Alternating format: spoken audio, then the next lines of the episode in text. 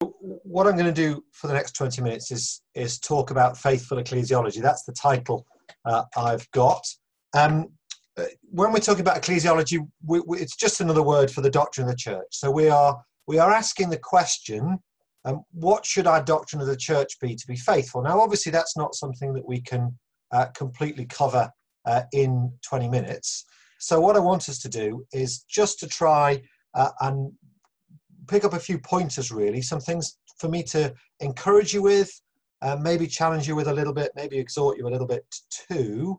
Um, it's probably stuff that a lot of it we already know, uh, but that might help us think through uh, our doctrine of the church, the foundations of it, really. So this is very much a, a biblical paper in terms of uh, I'm just going to spend some time uh, in a couple of uh, books, a couple of Paul's letters, uh, largely because that's where we get a lot of our New Testament ecclesiology from, but also because that's the bit I know. Um, so uh, I'm going to spend a bit of time in 1 Thessalonians uh, and a little bit of time uh, in 1 Corinthians. Uh, and we'll just put some stuff together over the next 20 minutes, three points for you. And then obviously you'll have a bit of time to talk to one another, and then we'll have a bit of time for questions as well. So let me start with a little passage from 1 Thessalonians chapter 4, verses 1 and 2. Uh, and the reason for starting here is, is uh, twofold. First, because what I'm trying to do today is this, I think, is to remind you of stuff, uh, a lot of stuff that you probably already know. So do have your Bibles open if you can, um, and keep your finger in 1 Thessalonians 4, because we'll keep coming back there. Let me read verses 1 and 2. I'm happening to read from the ESV. Finally, then, brothers, we ask and urge you in the Lord Jesus that as you receive from us how you ought to live and to please God, just as you are doing, that you do so more and more. For you know what instructions we gave you through the Lord Jesus. So, as Paul comes to uh, this uh, section of the letter, uh, finally, as an introduction to uh, the, the exhortatory section, really, um, notice that he's saying, Look, you know this stuff. You, you're familiar with quite a lot of this, and you're doing quite a lot of it already, but I just want to remind you of it and exhort you to do it more, to continue to be faithful. Um, and that's really what we're trying to do today. Three areas of faithfulness then. The first uh, is to be faithful to the family, faithful to the family. Um, and let's stick with 1 Thessalonians first of all as we do that. Uh, and one of the reasons for looking at 1 Thessalonians is because it's, um, it's a letter written to a, a young church. And it's written quite possibly the earliest letter that Paul wrote that we've got. Uh, and therefore, there are lots of foundational ideas here for how the church operates. Interestingly, if you go through chapter 5, verses 12 to 26, uh, have a look at that later, uh, you'll see uh, in brief a lot of the issues that Paul then deals with uh, at greater length in other letters to do with church leadership, to do with how you're supposed to behave vis a vis other Christians. So, th- this is a good place for us to start when we think about the doctrine of the church. It's about how church members should behave. Although when I say church members, I'm not sure that's quite the term uh, that Paul would have chosen. Certainly, it's not the term that he uses most frequently. In fact, we've already had the term that Paul uses most frequently for uh, church members in 1 Thessalonians, and it's this it is brothers or brothers and sisters. Um, I wonder if you noticed it in the first verse of chapter 4. I suspect you might not have done, and one of the reasons we don't notice is, is because it's so often there. Did you see it? Finally, then, brothers. It's a term, isn't it, that in English has just become to be a neutral term that doesn't carry anything with it. So we read across it very easily and we don't hear it.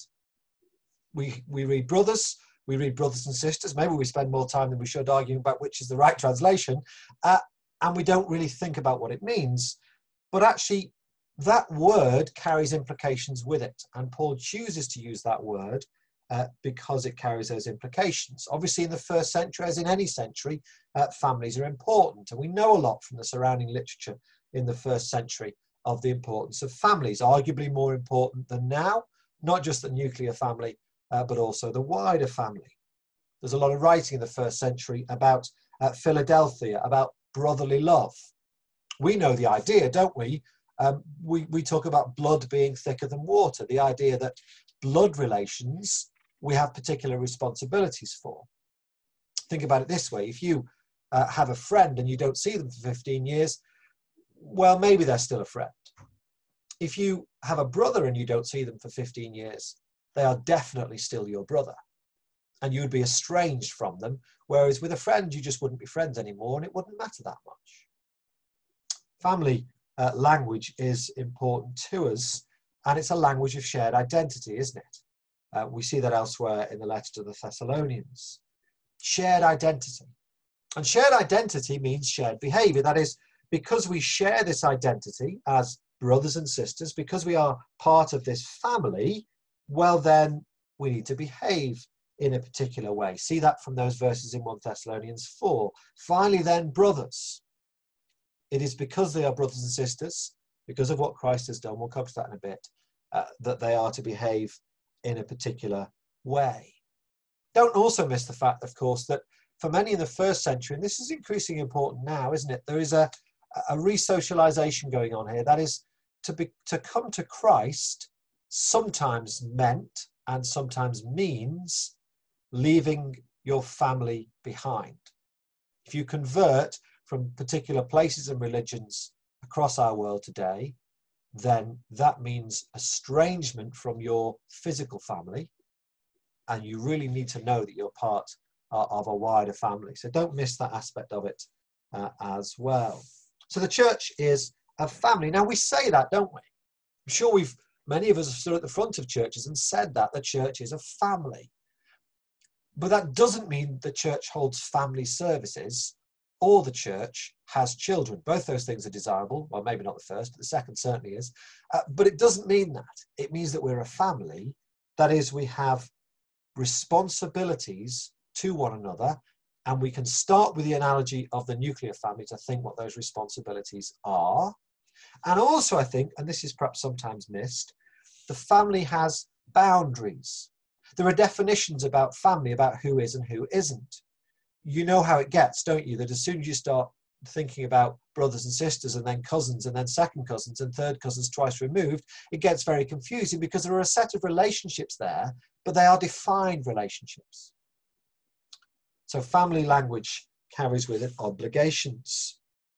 What are those obligations? Well, here I want us to turn to another passage, um, and I won't read this one out, but I do want you to sort of have it open as we look at it, and that's 1 Corinthians chapter 8 if you would have that open with me, uh, because in this section of uh, 1 Corinthians, 1 chapters 8 to 10, really, also in Romans 14 and 15, Paul talks a lot about brotherly love and what brotherly love looks like uh, in practice. And in this passage from 1 Corinthians chapter 8, Paul is addressing the issue of meat offered to idols and whether you can eat it or not. And his basic argument can be summarized like this Look, that meat and offered to idols is essentially indifferent. Doesn't matter. If you want to eat it, eat it. However, you have brothers and sisters, those for whom Christ has died, and they have a challenge about eating that meat sacrificed to idols because of their background. And therefore, because of them, because these are your brothers, weaker brothers, uh, if you like, then you will want to abstain from eating that meat in certain contexts for their sake. The meat might not mean anything, but for the sake of the other, you are to behave in a particular way. And that then is the argument that gets sort of uh, argues through chapter 8, chapter 9, chapter 10, again comes back in Romans 14 uh, and 15. That argument about caring for others, about being concerned for the needs of others and putting the needs of others first, putting the needs of our brothers, our brothers and sisters in Christ uh, before our own needs. That, of course, doesn't mean having warm feelings to our brothers and sisters in Christ, but nothing else. Um, and it certainly doesn't mean that we go to church thinking that church is basically about what I can get out of it. I go for the preaching. It's always a corporate exercise.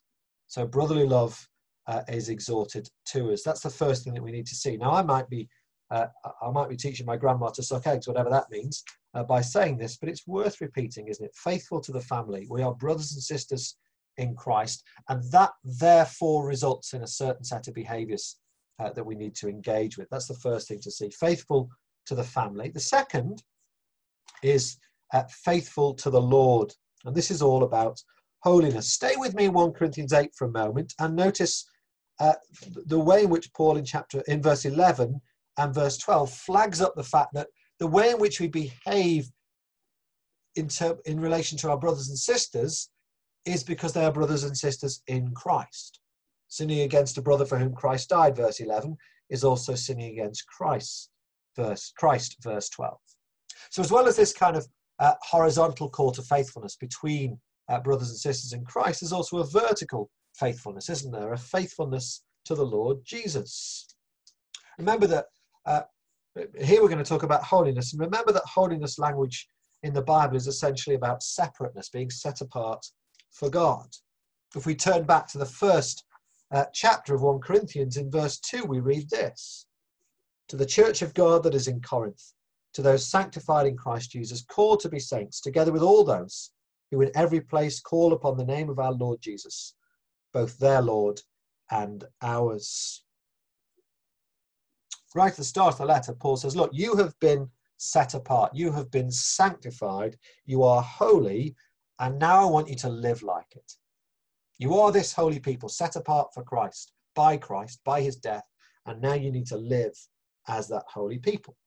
So later on in chapter uh, 6, when Paul is talking to the Corinthians about uh, holiness and, uh, uh, and particularly in relation to sexual ethics, the argument runs along to say, look, as those who've been sanctified in Christ, this is chapter 6, verse 11, you mustn't indulge in certain things, verses 9 and 10. It's the same argument, isn't it? You are set apart by Christ, and therefore you need to live in this particular way.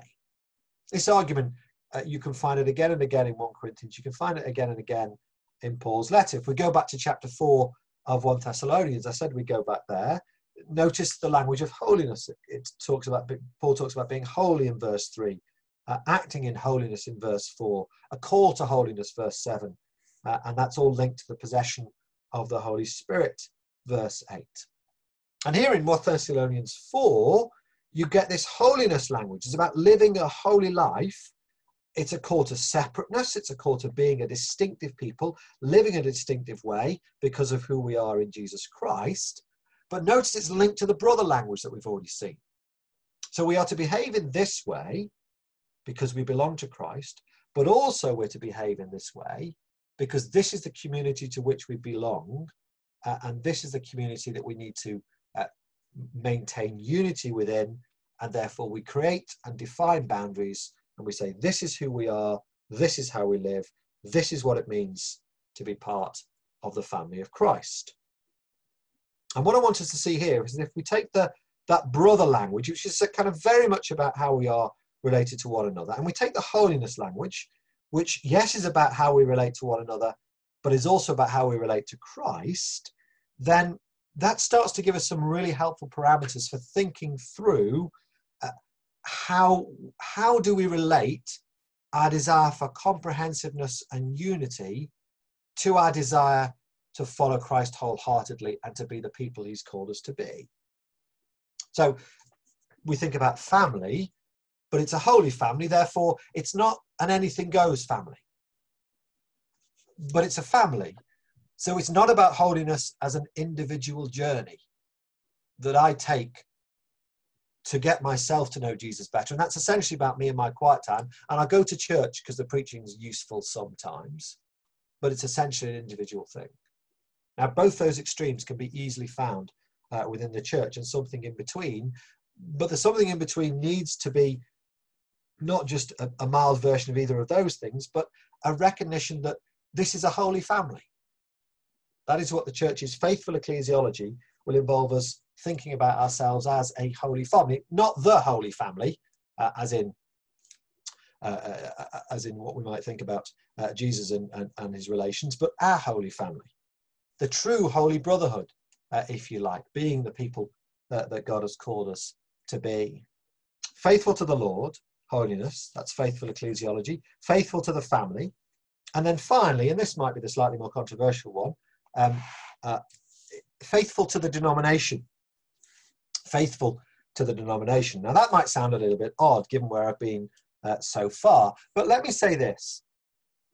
Given the things I've already said, it doesn't take long to start getting to a question in our minds, at least of this what does it mean to be part of a holy family within contemporary Anglicanism or within any other church that has more than one uh, more than one congregation in it. Okay. Some of you might already have been thinking about, well, hang on, if we're going to be this holy family, can we do that holiness within Anglicanism? Some of you might be thinking, hang on, how do we make sure that we're united with as many people as possible? These are good questions, valid uh, questions, and they, they, they, they, the, the danger is that we come with a very particular answer to them. And the answer is, let's not worry about it. So the dangerous answer is to say, well, okay, we need to be a holy family. We need to be a holy family here in this church, in this congregation. And really, we're not going to trouble ourselves too much with what happens beyond that. Okay? Let's just worry about what's going on here. And that's the temptation, I think. There are other temptations as well, but I think that's the main one. That uh, in our ecclesiology, we've become congregationally focused. Whatever the particular structures there might be uh, to order the church, we've become congregationally focused and say, let's just worry about this here. And of course, a lot of the family language tends in that direction, doesn't it? If we think about being a family, we can imagine what that means within a local congregation. It's harder to imagine what that means beyond that. If we're thinking about holiness, we can think about how we might encourage holiness within a local congregations, although we, we probably don't enough. Um, I'm not sure I do enough. But how does that work across? Well, once you start talking about holiness and denominations, it's just too complicated, isn't it? And so what I want us to see here um, is that whilst it's true and absolutely true that the local church is the church, not just part of the church, the church, nevertheless, in Paul's thinking, uh, the local church is also part of something bigger. Let me just give you a couple of examples uh, of that. Again, we're in 1 Thessalonians chapter 4, just towards the end of that passage, verses 9 to 12. In verse 9, we read this Now, concerning brotherly love, you have no need for anyone to write to you, for you yourselves have been taught by God to love one another. For that indeed is what you are doing to all the brothers throughout Macedonia. So see where this starts. You are loving one another, fantastic. But then notice how that love goes beyond the local congregation. All the brothers throughout Macedonia, that's probably a reference to uh, the, the Roman province, and that's quite a big place. Uh, and therefore, precisely where all those other churches are in Macedonia uh, isn't the point. The point is brotherly love extends beyond the congregation. It's linked to a living a life worthy of the Lord uh, in Thessalonica, but whatever the detail of that, the implications are twofold.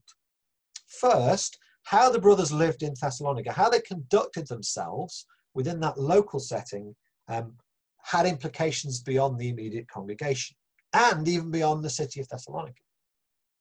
And also, not only does it have implications, this is an important point as well, they should care. They should be bothered.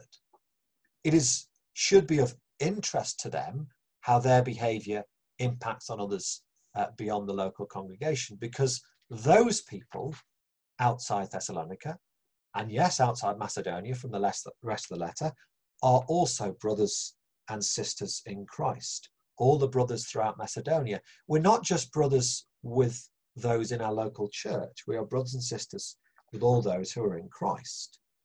So it's a bigger family, it's also a bigger people. Again, if we were to go back to that uh, the, the start of 1 Corinthians chapter 1 verse 2, we'd read, to those sanctified in Christ Jesus, called to be saints together with all those who in every place call upon the name of the Lord. Paul writes to the church in Corinth, but he also has in mind to help them really to see they're part of something bigger. He has in mind the fact that, well, actually, this letter is really to everybody, isn't it? It's to all those who are saints. And those saints aren't just the people in Corinth. They are, well, they're God's holy people, aren't they? As soon as you start using that term, which is justifiable in the New Testament, that has translocal implications. That has implications beyond the local church. Being part of a people, none of us would say surely that God's holy people is limited to our particular congregation. That is a term uh, which implies one people. So it's a bigger family, it's a bigger people. And as we see in 1 Corinthians particularly, it's also a, a bigger church. There are a number of occasions where Paul talks about church uh, in Corinth where he does not mean a local church. He means the church. Now, We immediately start talking about the church universal here, and that has later theological ideas attached to it. And actually, I prefer to think about the whole church. Think about it in geographical terms to start with. When Paul writes his letters and says the church, who's he got in mind? Well, he's certainly got in mind all the churches of the Pauline mission. And actually, I would argue, um, and you can read this lovely book if you want to see why, um, I would argue that he, he means all the churches from Jerusalem to Rome. That's who he's thinking. When he's talking about church, he has an idea of the whole thing. Uh, we see that in chapter 10, verse 32. We see it in chapter 12, verse 28. We see it in chapter 15, uh, verse 9. And so Paul has this idea of the church as a wider entity, and therefore he can say, look, because of what's going on over there, that should impact what goes on here. So just as the brothers in Thessalonica had an impact on those outside, and therefore they needed to think about their behavior. When Paul writes to Corinthians, he says, Look, you need to think about what's happening in other churches, and you need to take account of what, what I say in all the churches. Chapter 4, verse 17, uh, Paul refers to what he teaches in every church. Refers, uses the singular to, singular to refer to various local churches. In chapter 7, verse 17, he refers to a rule that he lays down in all the churches. In chapter 11, verse 16, a practice that all the churches have. Uh, and again in chapter 14, verses 33 and 34. What's the, what's the argument here? Well, it's this, isn't it? What is normative in the churches should also be normative in Corinth. The Corinthians can't say, well, we're going to do it like this. Paul says, no, there are things that you can't say that for. Of course, there can be local variation, and of course, there's a whole load of things where Paul doesn't lay down a law about how things should be. But nevertheless, there is an argument that says, look, this is what the church does. This is what we do, the church, widely conceived, and therefore uh, that should impact your behavior here. And so I don't see how we can have a faithful ecclesiology uh, or a faithful Anglican ecclesiology if we don't take account of the translocal church, if we don't take account of the Church of England more widely and other churches in our locality, practically in terms of how we work with other churches. I think we all have a responsibility to think that through. And at the local level, that's going to be Anglican churches and non Anglican churches, of course it is. But also in terms of what it means to be part uh, of the Anglican church. that the Bible tells us that we need to take that seriously because the ecclesiology of the Bible is uh, translocal, it is not just uh, congregational. So here we are. What do we have here? We're this family. We are a, a holy people. We need to take account of the family. We need to take account of our Lord. And we need to do that not just in our local setting, uh, but also uh, trans locally. Let me say two very provoking things as I finish, just so that you've got something to talk about. These are deliberately a bit provoking. We can come back to the questions, and then I'll give you the questions for the discussions. The first question I have, the first provocation, if you like, is this. It is simply to say to you that hunkering down and ignoring the wider scene is not an option. Just simply isn't an option. We, we have to uh, engage with the, the wider scene because that's what it means to be part of the church. I, I know everyone here is in different settings, but certainly if we have a calling to ordained ministry, or leadership positions within a local church, we have to take account of the wider scene. That's my first provocation. You can agree or disagree with that. The second is this. What, what are the implications for this for how we plant churches? I'll leave that with you. Two questions for discussions then. The first is this. Um, I'll, I'll say it twice. How might we become better, individually and collectively, at being a holy family in our local churches. So let's focus on our local churches because they're very important. How might we become better individually and collectively at being a holy family in our local churches? Uh, and then second, what are, the, what are the challenges for us of having a bigger vision of the church? That church beyond the local. What are the challenges of a bigger vision of the church